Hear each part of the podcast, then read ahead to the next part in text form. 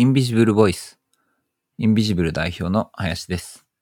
今週は先週に引き続き、双葉郡未来会議の代表を務める平山勉さんへのインタビューをお届けします。先週の話、面白かったですね。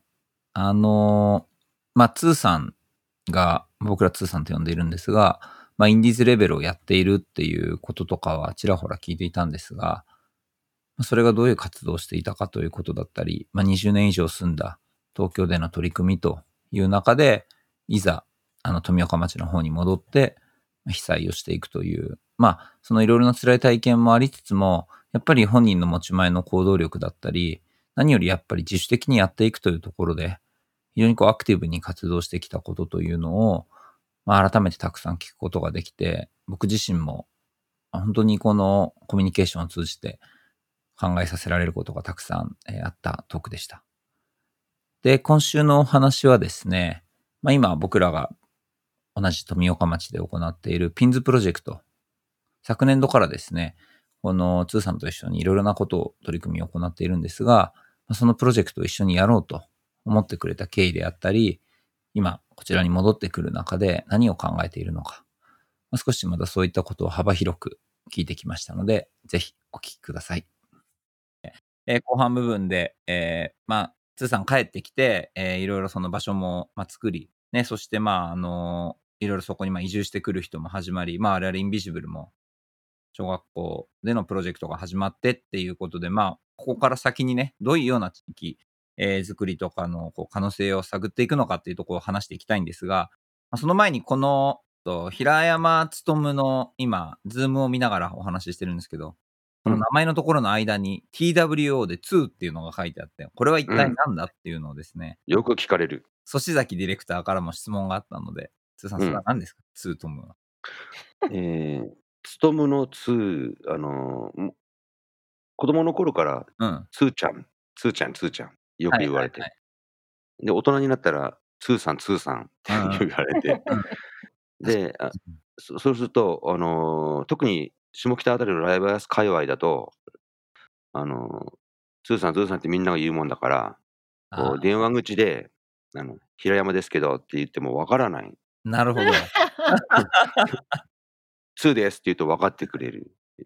そういう状況があまりにも多かったんで、じゃあもう2にしてしまえと。なるほどね。で、で、なんで TWO なんですか？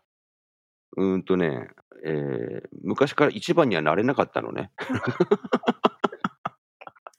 謙虚や。なるほど。まあ、まあノリで。ナンバー2って。うん、うん。なので今車のナンバーも2にしててう、んへえ。車3台ぐらい2がうちの 会社には 3台、4台かな ?2 っていうナンバーの車がある。そうなんだ。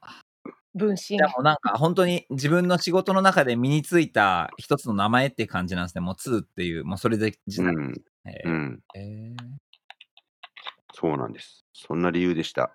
いや、でもちょっと俺も実は疑問に思ってたんで、今、粗志崎ディレクターからの質問で 謎が解けて、ちょっと嬉しい。ですねはい。はい。はい大丈夫ですか？大丈夫ですうん。はい。で、ね、ひろこさん、そんなこんなで、まあ、うん。我々もそのピンズプロジェクトを始めて、えっと、まあ、主に、えっと、この前の科目の時からね、いろいろとつーさんと一緒にこううん、ご相談して、がっつりやるっていう形になってきたと思うんだけど、ちょっとそのあたりの下りから少し話していきたいなっていうふうに思うけど、えっと、やっぱりかなりその1年目棟梁で実験的なことをね、そもそも始めて、まあ今回、えー、昨年か、2回目っていう時に、まあ、つーさんと一緒にやっぱ改めてできるっていうことは、本当にプロジェクト全体にとっても大きな、やっぱ一歩うん。だったかなと思うんだけど、うん。そのあたり、ひろこさんはどういうふうにうん、考えてる？いや、うんお大きな一歩どころかっていうかもうプロジェクトのスコープが変わりましたよね。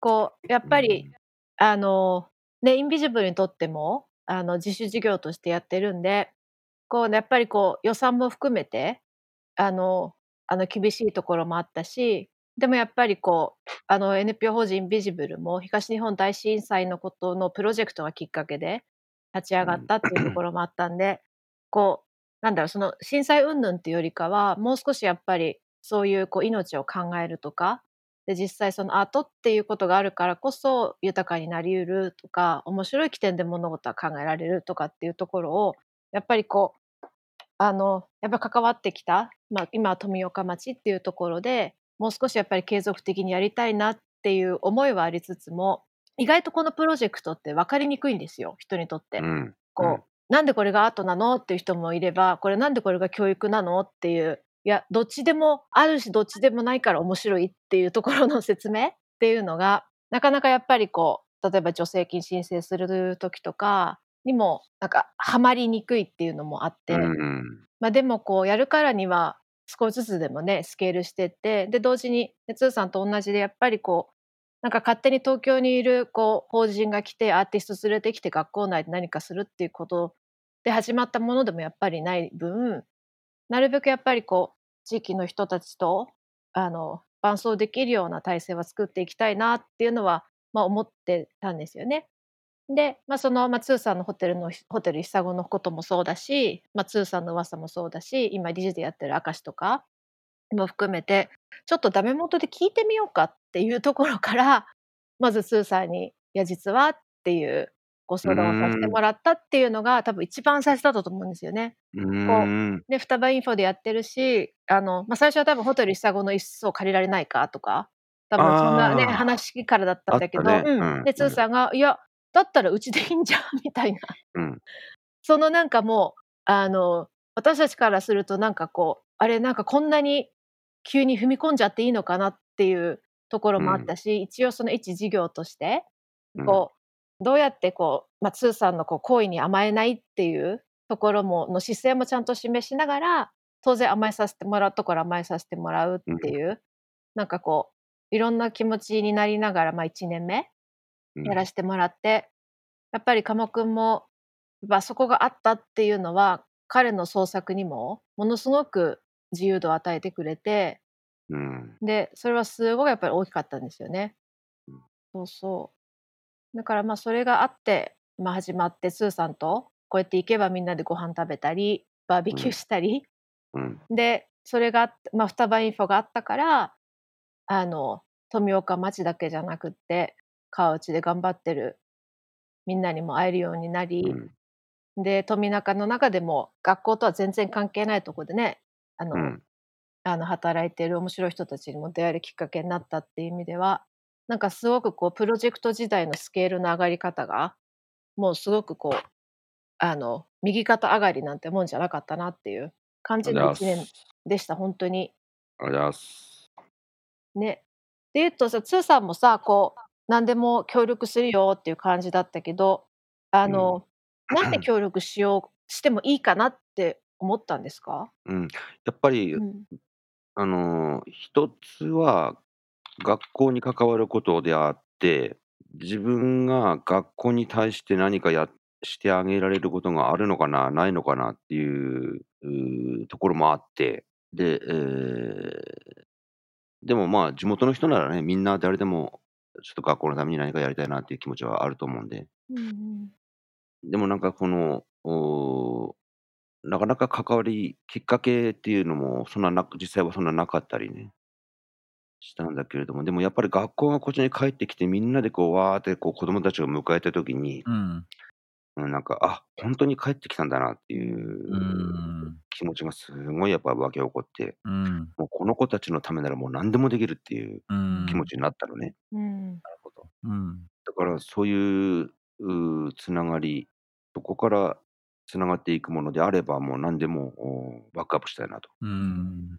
いう気持ちもあって、ひ一つは。で、もう一つは、あのーこの近辺、えーホテルが空いてなかったり、あるいは空いてても高かったりして、若い人がなかなかこう来づらい環境があるのね。うんホテルにしても法人館にしてもちょっと高いので、大学生とかが来た時にこう、ちゃちゃっとこう泊まれるぐらいの値段ではなかったりするので、そういうゲストハウス的なものを、の必要性をもうずっと感じていながら、なんか、でも、でもうちはホテルだしなとか 考えてね。でもうちの部屋空いてるけどな、なんか使えないかなっていう、そういうタイミングでもあったのね。あ。だから今度ちゃんとあのゲストハウスとして申請するおお、うんそうなんだ。で、うん、で、ベッドも新しく2つ、和和室の方に2つ入れて、うんえ2人部屋が3つ、ひシングルが1つ、うん。体制がすごい整え。て、え布団を増やせば雑魚寝で泊まればもう20人以上泊まれるぐらいのうん広さもあるので、そういう、う受け皿、あー拠点になれればいいなと、ー、うんうん。自宅が、ううんん。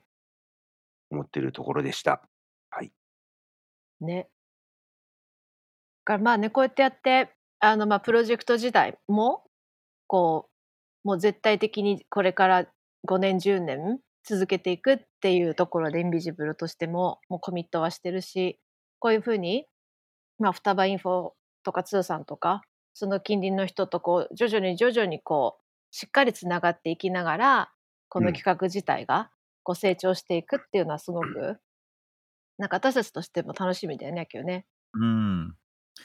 なんかうん、やっぱり言っても僕らって外の人じゃないですか。うんでもなんかその、まあ外の人はやっぱ当然外の人の役割があって、でうんまあなんかそのよく言われるようになんか土の、例えばその地元の人が土であれば、まあ外からなんか新しいそのものを持ち込む風のような役割で、でもやっぱりその風が風として機能していくためには、やっぱりそこにきちんと根付いていく土に、まあそこに当然種をまいてる人がいて、水をやってる人がいてっていうところに、まあ何か違うものをこうなんか受粉させるような作用として、まあこう風が吹いていくっていうようなことなのかなっていうふうに思うと、まあ、通さんだったりとか、その、まあ、えー学校の関係者だったりとか、なんかすごいその、そういう人たちに、あの、なんだろうな、受け入れてもらえているからこそ、なんか少しずつこのプロジェクトっていうことが一体何なんだろうかっていうことのイメージがやっぱ形になりつつあるのかなっていうのも思うし、うん。まあなんかああいうなんか滞在型の制作のプロジェクトって結局最終的にアウトプットが出てみないと何が生まれてくるかもちょっと分かんないことだから、計画されてね、うんあらかじめこれをできますよっていうのをみんなで期待して待つっていうよりは、なんか本当にそこに行き着くまでのいろいろなプロセスっていうことが、なんかその、そこに関わる一人一人にとって固有のものになっていくっていうところがやっぱり面白いのかなっていう中で、あの本当に通さんみたいにこう、この街をどういう風な形につないでいこうかっていうところも、ね、いろいろ本当にこう、面白いプロジェクトから真面目なプロジェクトまで幅広く、なんかやっている人たちと一緒にやれるっていうのは、やっぱり本当に、うん、自分たち自体もこのプロジェクトがどう発展していくのかっていうことがますます楽しみになるかなって思うし、まあさっきね、本当に、スーさんが、じゃあ例えばいろんな市町村でこういうプロジェクトの展開がっていうことがあるんだったら、もしかしたら滞在してるアーティストもなんかそういうことに触発されて、スーさんと一緒に他の地域もちょっと行ってみようっていう人も出てくるかもしれないし、うん。なんか結局予期しないことがどんどん起こっていくことを、なんかやっぱ楽しみに、あの、できたらいいなっていうことを、なんかますます、なんか思いつつ、2年目、うん。まあこ今日あ前回を皮切りに一緒にな長くやっていけたらなっていうのを改めて思ったかな。う。うんん。うん。あ出た。あの未来学園のあれ子たちがやってるやつ。桜タピオカ。タピオカ？タピオカ飲んでるし。あのだんだん喉つっかえないように気をつけてくださいよタピオカ吸引力おじいちゃんじゃないんだから。喋りながら飲んでてこうううっとかなってここで。窒息しちゃう。そうだよね。おじいちゃんじゃないんですよ。知ってまわしはすよ違いますよ。そうね。いやいや飲み込む力が弱ってるかなと思って。うまい。えちょっとだけあのさっきちょっと、まあ、未来の話もそうだけど今ちょうどあのつーさんのところの双葉インフォに隣接してい。るというか、まあ、隣にあるひさごカフェのところで、えっと未来学園の子どもたちが、うん。うん。えっと今タピオカを売りに来てんだよね。うん。うん。ちょっとその話そう、まあ、どういう経緯だとかちょっと話してもらっていいですか、うんと今、隣のカフェでは未来学園の子たちのプロジェクトが2つ同時進行してて、うん。あの未来学園の方であの探究の授業っていうはいはいのがあって、ね。探究学習。うん。で、その発表に向けていろんなことをやったりしてる中で、えー今来てる2チームは、一つは、えーおじいちゃんが新地町っていうところで米を作って、うん。うん。でその福島県の農業の風評払拭とか、うん。えーそういうものを払拭するためにどうしたらいいんだろうなという考えてて、うん。で、その新地町のおじいちゃんが作ってる米を、ぜひ、久子で使ってくださいと。うんで、そのアンケート取ったり、あのメッセージカード書いてもらったりっていうのを今週1週間にかけて、うんえーやってる。まあや、うちとしてはもうやらせてもらっているうん立場で。で、この桜タピオカは、あの、企画した子が夜の森出身の子なのね。へえ。うんん。で、この夜の森の桜とか富岡っていうところをみんなに知ってもらいたいと。で、最初、4月の桜祭りの時に本来はこれ出る予定だったのね。ああ。あの、テントで、桜祭りの時。でも、コロナで桜祭りの中止になって、じゃあどうしようかという中で、えーちょっとカフェでやってみたいっていうことだったんで、じゃあちょっとやろうよと。で、レシピとかもね、あの自分で考えて、うんこのカップから材料から全部自分で持ってきて。ううちではあの牛乳だけを提供して、ううん。ん。あとこういう形で、えー桜タピオカをちょっと実現させてみました。うん。で、今。何人か、うん、何人か来てもらって、もう飲んでもらったりしてるんだけども、えーで、これに、ちなみに味は？桜の味がするんですか？うん、桜フレーバー使ってる。へえ。おー飲んで。牛乳ベースのうん。で今あのススーさんはラジオだっていうことを忘れて私たちに一生懸命デザインを見せてくださってるんですけど ちょっとあの確かに。遅くなっちゃそうだそうだ。忘れてた。ごめんなさい。い。そう。桜タピオカをと一緒に、あのーこういうものを、あバッジと、うん。こういう QR コードがついたものを渡して、えーうん。これで富岡の映像が見見れたり。っていうので、洋の森をこうぜひ知ってもらいたいなっていう、その子の思いに応えたいなということで協力してる、協力させてもらってる、そういうところです。なので、9月かな、10月かな、そういう探究の発表の時には、その子がこういうものをやってて、どう感じてどう思ったかとかっていうのを発表すると思うのね、全校生徒の前で。そう多分夜の森ってどこのことだかわからない人もいるかもしれないんで。あ、そうか。であの、まあ、富岡町の北部だよね、にうん。にある、まあ、夜の森っていう、まあ、地区があってそこにすごくこうついちょっと前に改定されちゃった素晴らしい昔ながらの夜の森の駅っていううん。のもあったっていう意味ではちょっとあの Google 先生に富岡町夜の森って入れると多分いろんなストーリーが出てくると思うんだけど、うんその辺だよね。あのまあ、桜並木で有名な、うん、湯の森っていう地区があってね。うん。そうそう。いいですねこう。いいでね。そうん。うん。だって今うん。私たちがやってるピンズの小中からあの、うん。卒業してあの双葉未来学園な広野町にある高校にね進学した子も何人もいるし、うん、いるいる。ね、小学校出た後あの富中行かないでまたうん。新設したばっかりの双葉未来の中学校にね、行く子もいたりこう、うんつーさんが言うようにまあ町自体は違うけど何かこう生活としてはなんかすごいつながり感じますよね。うん。こそうね。うん。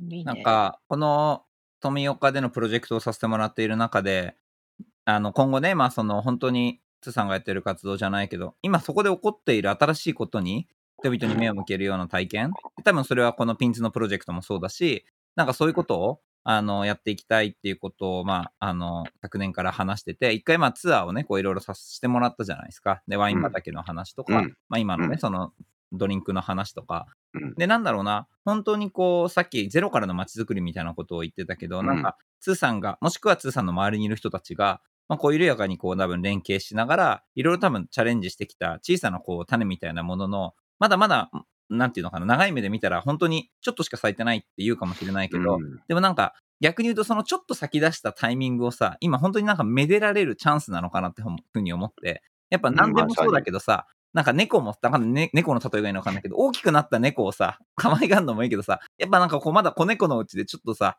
まだこう、よくわからないものに対して、あの、自分もやっぱこう愛情を注げるっていう、なんかその、一緒に育っていくような余白があるなっていうふうに思ってて、まさに。うん。だなんかそういう視点でこう、これから本当に動き始める、なんか街づくりに、あの、がっつりコミットする人もいれば、まあね、遠方から定期的にそういうのをこうね、なんか眺めに来るというか、そこのこう育っていくのを見ていくような、なんか保護者みたいな人たちも多分必要だろうし、なんかみんながね、その小さく芽吹いていくところを一緒に楽しめたらいいんだろうなっていうのを、なんか今の本当になんか桜の、なんかタピオカをなんか見ててすごく思ったな。まあ、そういうプロジェクトとかもそうなんだけれども、うん。この地域としても、この9年間の変化っていうのはものすごいので、うん。あのーその年その年を切り取ると全くこれが本当に同じ町かっていうぐらいのね、うん。変化の大きさがあるので、うん。あのーなんて言ったらいいんでしょうね。子猫の時代、うん。大人の猫の時代、うんあのー全部見てると、おお面白い面白いっていうのかな。うんほんと地域が変わっていく様子をこう、やっぱ間近で見見続けるっていうのが、ああ、うん、ま、辛い部分と嬉しい部分と両方あるんだけれどもね。ううんん。うんそこはなんかあの、さっき言ったやりがいにも通じるうん部分かなと。うんうん。ねその、うんなんだろう、その辛い部分と嬉しい部分って具体的にどんなところ、つーさんにとって？うん、やっぱ例えばもう子供の頃見た風景がもうないとかね、うんうんうん。そういうところおが一つま、街並み一つとっても、ほとんど更地になっちゃったりしてね、そういう風景がなくて、ええ、で、知り合いもだいぶ 減ったと。うん。うん周りに住んでる人も帰ってきてる人も少ないし、まあ、悲しい部分とかはそういうことだとすれば新しく生まれ変わっている様子をこう間近で感じて見れる見ることができる、そういうところ。いま、地域がそうでもあるし、ああとはさっき言った双葉組未来会議みたいな、うんうん。新しい人とのつながりが広がって、どんどん友達ができていく。で、お互いに、ええ、助けたり、た助けられたり、そういう関係がどんどんできていく。そこもやっぱ嬉しい部分の一つでもある。うん。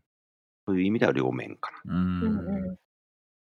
だよね、物理的に色々ね、やっぱり、つーさんもこの前ちょっと別の件でお話しした時に、いや、前回来た時よりもすっごい変わったんだよ、富岡がって言って、うん。なんかすごいそれ印象的で、うん。こう、多分すごく単純に目に見えてすごく変わるって言ってるんですよね、やっぱ富岡ね。うん。うん当然人の輪が広がっていくとか、つながりが深まるっていうのはあると思うけど、こう、今ね、こうアトムズ市もね、解体され、うん。ね。で、でも今度はまた全然違う、あの、ものも出来上がっていったりっていうよううん。なところもあるしね。うん。うん。だからそういう意味でこう、さっきあの林が言った富岡のツアーっ。ていうのはなんか、やっぱり、ね、今日も私もこう見てすごく分かることとか、話しうん。て理解できることとかってやっぱりがないと、結局やっぱり分からないことばかりじゃないですか。だからうん。少なくともこう、私たちは東京を拠点にしながら活動していて、やっぱりどういう何らかの形でやっぱり、より多くの人に富岡町を知って欲しいっていううん。思いがやっぱりある以上、こうううん。まくね、あの、少なくともこう、情報で見てるだけじゃなくって、まずはう足をん。運んで、うん。うん。こう、こういう人たちがいるんだよっていう姿もそうだうん。し、こういう場所があるんだよっていううん。ことはね、う。こうんが体験できるようなことは、うん。今年はより一層やりたいねってうん。言っていたし、あとやっぱりこう、なんかつーさんのこうツアーの切り取り方ってやっぱ面白いんだよね。こう、やっぱり自分が経験してるからこその話で、なんかこう、ネットで読めるようないあの、二次情報とはやっぱく全くない分うん。何かこう、いろんなところにすごいいろんな物語があるうん。うん。っていうのがすごい毎回面白いなとうん。思うから、それうん。もやっぱりこのツアーを通じてね、多くのうん。人に体験してもらいたいなとかうん。なんはか、思つさんのツアー、この前、そうそう体験して思ったのは、当然さ、外から来る人、我々も含めて、そこの場所をこう、なんだろう非日常的な時間として過ごすからこそさ、もしかしたら地元の人とかよりも、あの、例えばまだそこから引き上げられることのない船を見たりとか、まだうん。それこそタイルが残っている、まあ、うん。津波でね、流されてしまってタイルが残っているような場所を見たときに、なんかすごくこう、エモーショナルになったりとか、何かすごい感情的に揺さぶられることって、外の人の方が多分多いと思うんだけど、うん。なんか、ツーさんは、なんかそういうことも、なんか否定しないというか、ちゃんと外から来た人が、やっぱりそこで、震災のことも含めて、もう一度なんかそこの場所に立つ。でも、その一方で、本当にそこから始まった、今の新しいストーリーっていうところも見せてくれるし、で、うん実際にその、さっきの子猫からね、あの、猫の成長じゃないけど、もう過ぎ去ってしまった過去の中で起こったことっていうのも、いろいろな情報をやっぱりアーカイブしてる。だから、うん。なんか来る人の、なんていうのかな、状況とか見たいものっていうものを見せるとか、そういうだけでなくて、ちゃんとなんか、行った人がそれぞれ考える時間を、なんかあの、作ってくれてるから、なんかう、ん。いつもなんか帰るときに、何かこう自分の中でもう一度改めてそこをこう体験を反芻するっていうか、やっぱ東京とかだとさ、結局、なんだろう、その、もう東日本大震災っていう言葉も含めてが、やっぱりもうかなりこう過去のものになってきてる感はあるし、昨今のコロナ禍とかっていうまた違う大きな物語が始まっちゃうと、みんなやっぱそっちの物語の方に流れていく中で、やっぱり今もこうそこを起点にずっと進み続けているところを、なんか見せてくれるところは本当に、うん、なんか普通の体験とは全然違くて、うん。なんか、俺はすごい、うん、いいものだなっていうのを毎回、いいものっていうのがいい表現かわかんないけど、うん。なんかすごいそこをやっぱ、あのー初めて来た人、初めて来る人うん。っていうのがすごい多いので、うん。えー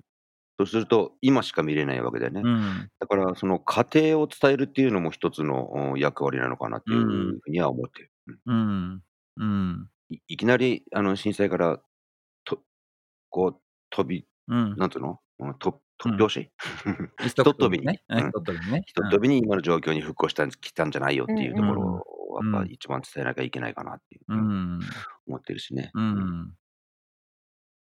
だからなんか、今後そのまあピンズっていうのはね、引き続きあそこのね、小中学校で本当に通さんも言ってたように、やっぱりこう、社会に子供、まあ、つまりその、守るべきものが社会にやっぱ戻ってきた時にさ、初めてその、小さなコミュニティというか自治というかがやっぱより強くなると思うし、うん、そのためにうんだったら、つーさんが本当になんか自分たちでできることっていうところがあるからこそ、我々もそこを拠点にこう、あの、軸を置きながら、まあこれからまたいろいろなその、まあプロフェッショナルが、またこうね、富岡の方にあの行くことをコーディネートしていく中で、学校だったり、すごい楽しみ。ね、うん。うん。ますます一緒にやっていきたいなっていううん。なんか面がね、見えてきたな、改めて。うん。本当。楽しみにしてますよ。どんな人が来るのか。いや、ちょっとそこも相談しますんで、うん。あの、多分今年度は少し、あの、教育委員会の、それこそ元富富小の校長先生だったうん、方がねうん、岩崎そう先生ね。そう、今度教育長ってすごくすすぐ校長先生って言っちゃう。またで、あの、教育長もね、そうやって立場が変わって応援してくれるし、う。うんん。で、今学校にもね、去年から変わってくださってる校長先生、教頭先生がいらっしゃるから、うんなんかそこでもすごいバックアップしてくれるっていう、うん。でもそう心強いですよね。やる側も、うん。うん。こうやっぱり説明も先生たちの側から見た時にどういうふうに話を進めていったら、一番その教員の先生たちにも伝わりやすくなりなおかつそれが結果的に子どもたちのあの体験としてより面白いものになるのかっていうのをなんかみんなで考える感じがうん。なんか毎年あのその色は濃くなってる感じもすごいするんで多分5年10年経った時に一体どんなことになってんだろうね。うん。うん。それこそ想像はつかないけどうんうん。でもうまくこう町ともつながりを持ちながら、ね、と学校がとあのコミュニティの拠点になれるように、まあ、それもうん一つのね、拠点になれるようになんかいろんなことやっていきたいね。うん。うん。ほんとほんと。町、あの、え、富岡町、あと、ごめん、富岡のあの駅の周辺もいろいろとこの後開発とかも起こるのかな？そうだね。えー、えー、なんか、商業施設が、うんできて、お店が何店舗か入るうん。予定にはなってる。うんうん。本当にね、あの、日々風景が大きくね、様変わりしていくだろうから、またね、いろんなあの、資料館だっけが今度できるんだよね。資料う館んとね、双葉に、えー震災、えー伝承館っていうのが伝承館うん県立の、うん。うんで、インフォにいたスタッフも一人就職して、あ、そうなんだ。伝承館に行った。んだけども、だからあの、裏からね、ああしろこうしろ、裏ああしろこうしろってこう、裏から糸を引いてるんだけどもね。伝承館ができたり、あと浪江に道の駅ができたり、うーん。で、浪江に大きいホテルができたり、うん。訪れるポイントが、増えてきたかな。これからどんどん増えていくんだろうなと。うそうだん。よね。うん。ちなみにうん。伝承館はもう開いたんですか？当初は7月の予定だっうたんだけんうん。れども、おまあ、例のコロナの影響で、まあ、工事の方が遅れてたのかな。あ、なるほどコロナのね。影響で。うん。うんうんうで、ん。一応秋オーうん。プンの予定そっ。ね、あの、今、富岡の夜の森にある、あの、VR の体験でうん。きるとこあるじゃないですうん。か。うん。で、あそこを学びの学びの森うん。にあるやつね。そう、学びのうん。森にあるやつで、で、うん。あそこをね、あの、ああやっている、あの、三平さん学芸員のうん。三平さんとかも、なんかずっとこのこのことに向けて、うん。なんかすごい頑張ってらっしゃったのも、なんか形になるんだなと思うとうん。あ、それは違う？さうん、三平君さっき来てたんだけどね、うんうん。あの、これを飲もうとしたら間に合わなくて帰っちゃったん 帰っちゃっ。たんだ。タピオカね、タピオカね。三平君が手掛けてるのは、あの、富岡町は独自のアーカイブ施設ができる。あ、それとは伝承館と全然連動してないんだ。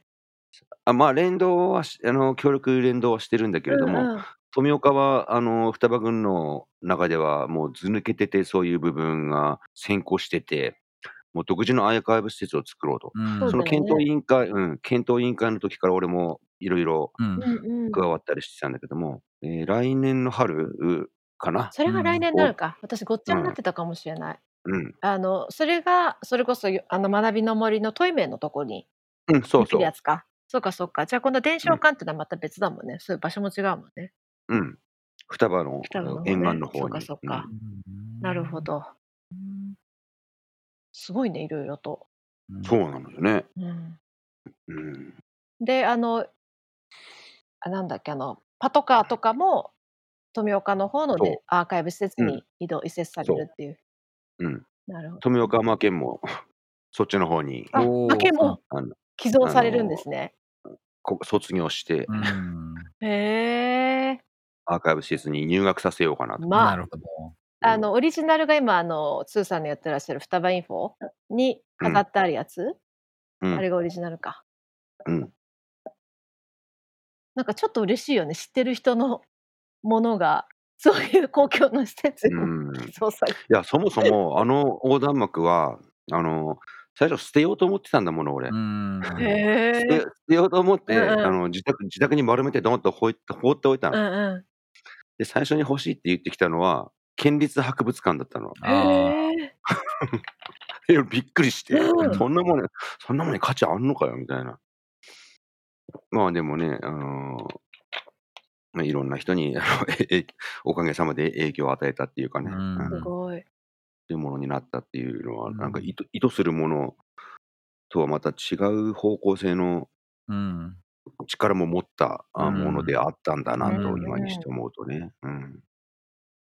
あれは、ん、どういうそれこそちょっと過去に戻っちゃうけど、あのうん。言葉はもうパッと思いくっついたの？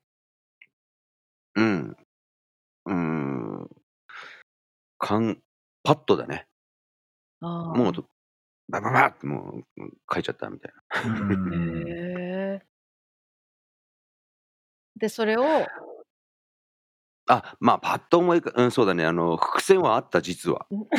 じゃあちょっとその辺ちょっとだけあ教え11年の6月にちょっとボランティアの旅に出かけてて、うん。石の石巻の方からずっと下ってくるっていうね。その中でやっぱどこの町にも頑張ろうなんとかっていう地域の名前が書いてある、うん。はいは旗いはい。旗とかね、看板とかでどこの町にもあった。うん。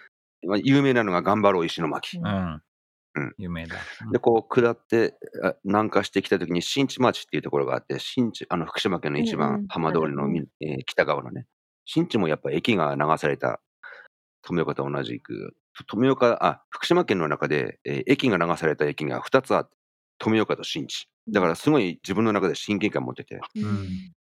で、新地に行った時に、ええ、まくんな新地っていううん。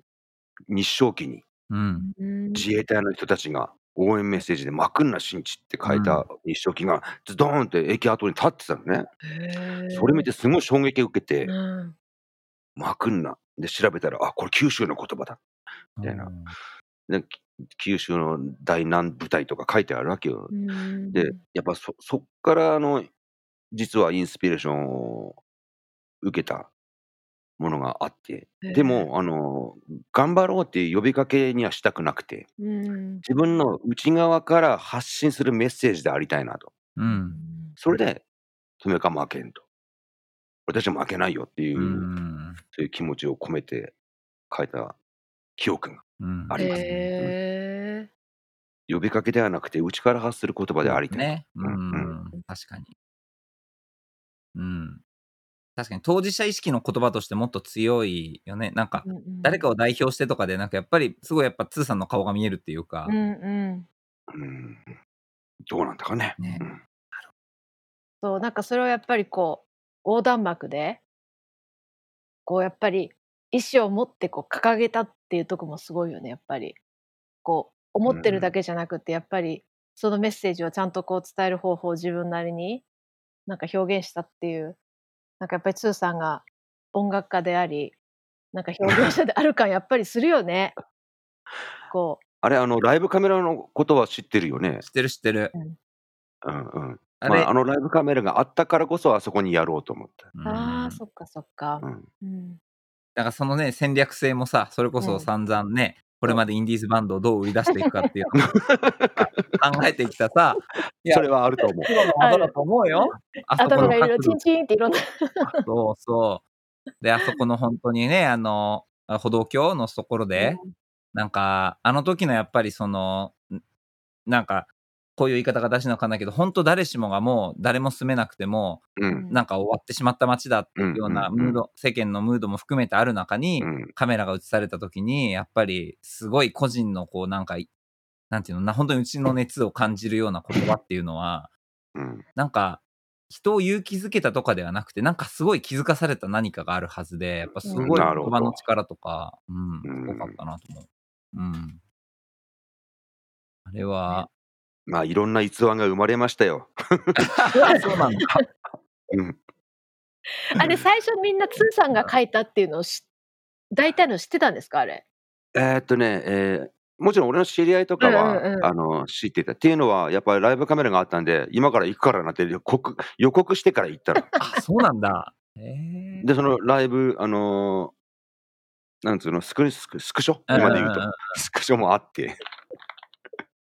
でも、い大体の人は知らない。うん最初はね、最初は。うんうんでもやっぱ、原発の作業員の人とかで気づいた人から、うんあのーいろいろね、あの、話してもらったりそうだよね。してる中で、ああ、分かってくれたんだ、みたいな、すごい嬉しくなっちゃってね。うんうんうんうん。いや、あれはなんかあの、本当に作品として成立するだけのことを思ってて、あの、その一連の流れは美術館に収蔵されても叱るべきもんだと思うけどね。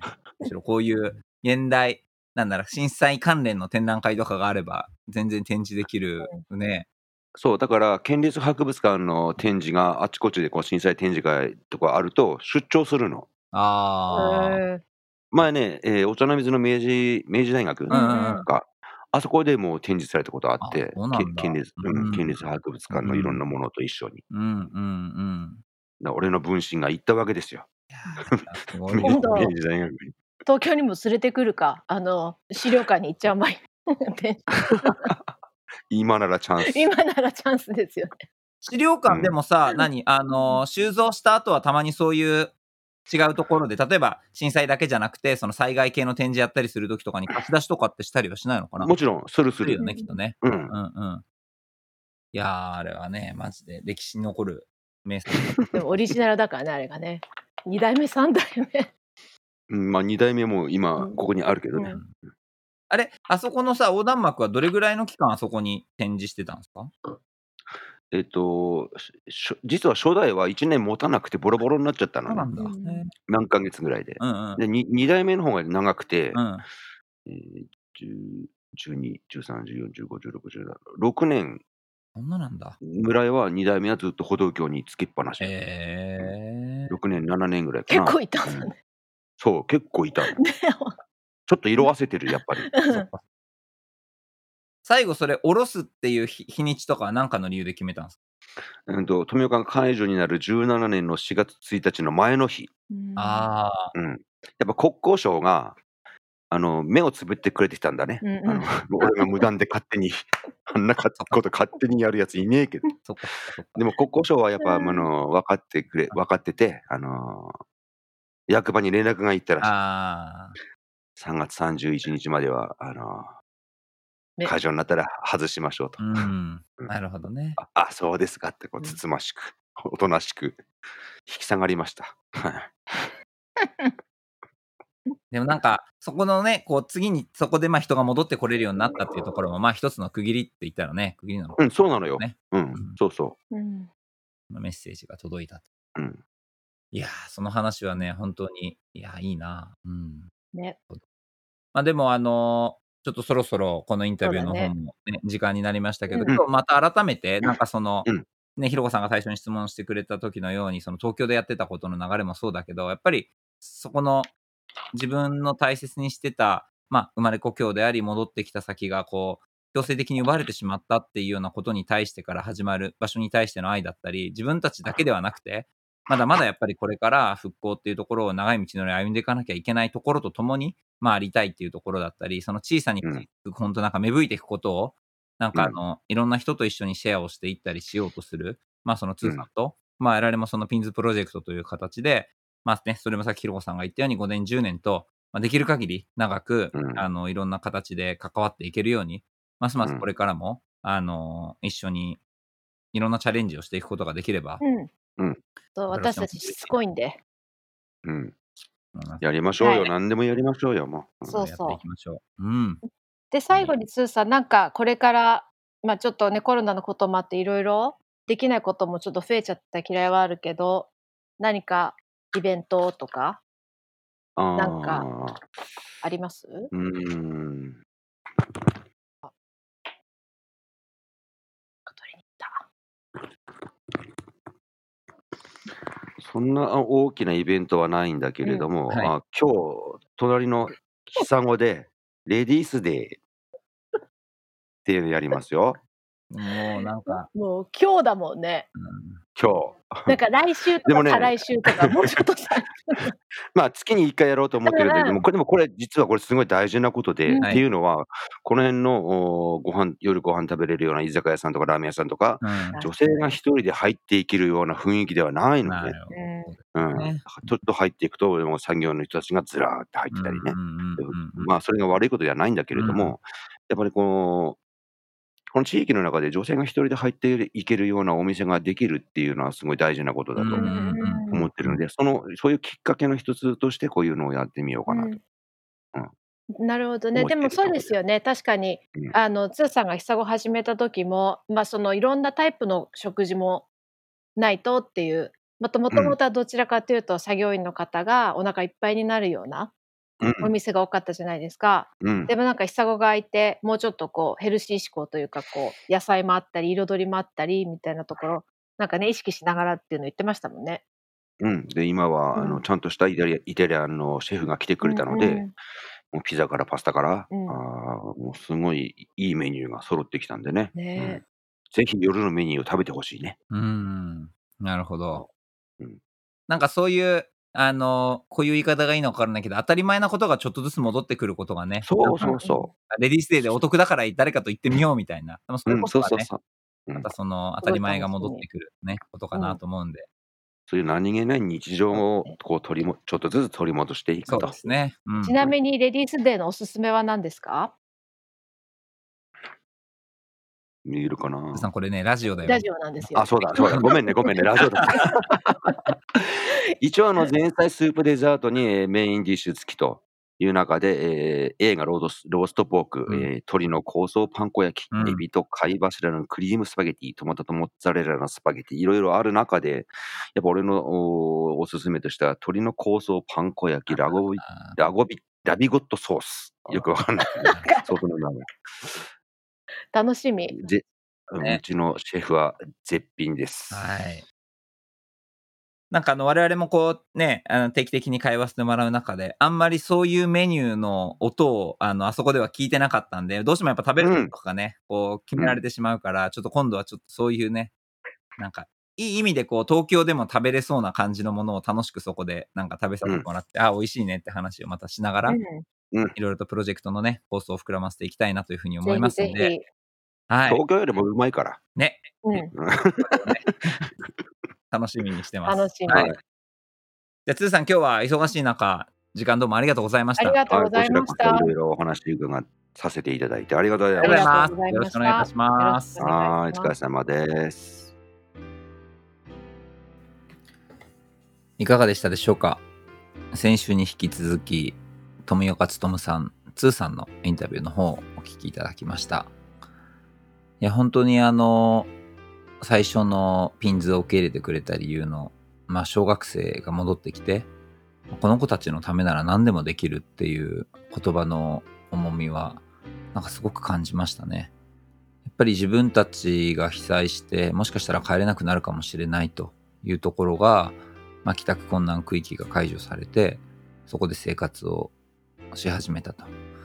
ただやっぱり、そこに子供が来るということで、初めてやっぱり、そこがまた自分たちの場所になってきたんだなっていうことを、まあ、強く感じたんじゃないのかなっていうことを、あの一言に何かすごいグッと感じることがあって、まあ、僕らはあの、今、教育委員会と、そしてね、一緒に仕事をさせてもらいながら、また富岡町と弊社の方で包括協定を結んでプロジェクトをやっていくという立場にあるということからも、なんか改めてね、そういう地域の人にとっても、やっぱりこう精神的にもとても大切な存在である子供たちと一緒に、ま、未来を作ろうとしているプロジェクトをやっているんだなということを改めて感じたところです。でね、あとは、あの、双葉未来学園との新しいコラボレーションを、えー行っているというような、そういう、なんていうのかな、先見性というか、新しいチャレンジをどんどんどんどんこう応援していこうというような、うん、通さんの姿勢ですよね。そういったことにもすごくやっぱり感銘を受けましたし、そして何より、ね、ライブカメラでご覧になった方も多いかもしれませんが、あの、富岡は負けんというね、横断幕、あれがどのようにしてできたのか。っていう、その制作秘話のようなこともですね、図らずも今回聞くことができて、あのーやっぱりこう、ツーさん自身が、まあ、本当にやっぱりアーティストであり、そしてその自分の表現だけでなくて、そこから先にどういうような社会を作っていこうかというところをビジョンを持ってやっているんだなということを改めてね、強く感じることができたインタビューでした。本当にぜひ、あの、富岡町ね、今回ちょっとこの話を聞いて行ってみようというふうに思った方は、ぜひ、双葉インフォに立ち寄って、このラジオ聞きましたよと、ポッドキャスト聞きましたよというふうに、ツーさんに声をかけていただき、ツーさんのやってきたこれまでの活動、またその双葉インフォ自体にも本当にたくさんのね、資料があるので、ぜひご覧いただければなというふうに思っています。インビジブルも、あの、賛助会員、正会員を対象にした、えー会員ツアーをですね、これから企画したいなというふうに、えー考えているので、ぜひ興味のある方は、インビジブルの賛助会員になっていただき、一緒に現地に行ければなというふうに思っております。それでは、今日はこの辺で、インビジブル、林でした。インビジブルでは、インビジブルの活動をサポートしてくださる参助会員を随時募集しております。インビジブルは NPO 法人ということで、社会課題の解決であったり、社会課題の解決を志す企業、また自治体と一緒に様々なプロジェクトを展開しております。で、こうした活動を続けていくために、多くの参助会員様のサポートが必要です。僕らと一緒にインビジブルの活動を通じて、ハートを見え、触媒に見えないものを可視化させていくことで、少しでも良い世の中を作ることをご一緒していただければなというふうに思っております。詳細はインビジブルのウェブサイトをクリックしてみてください。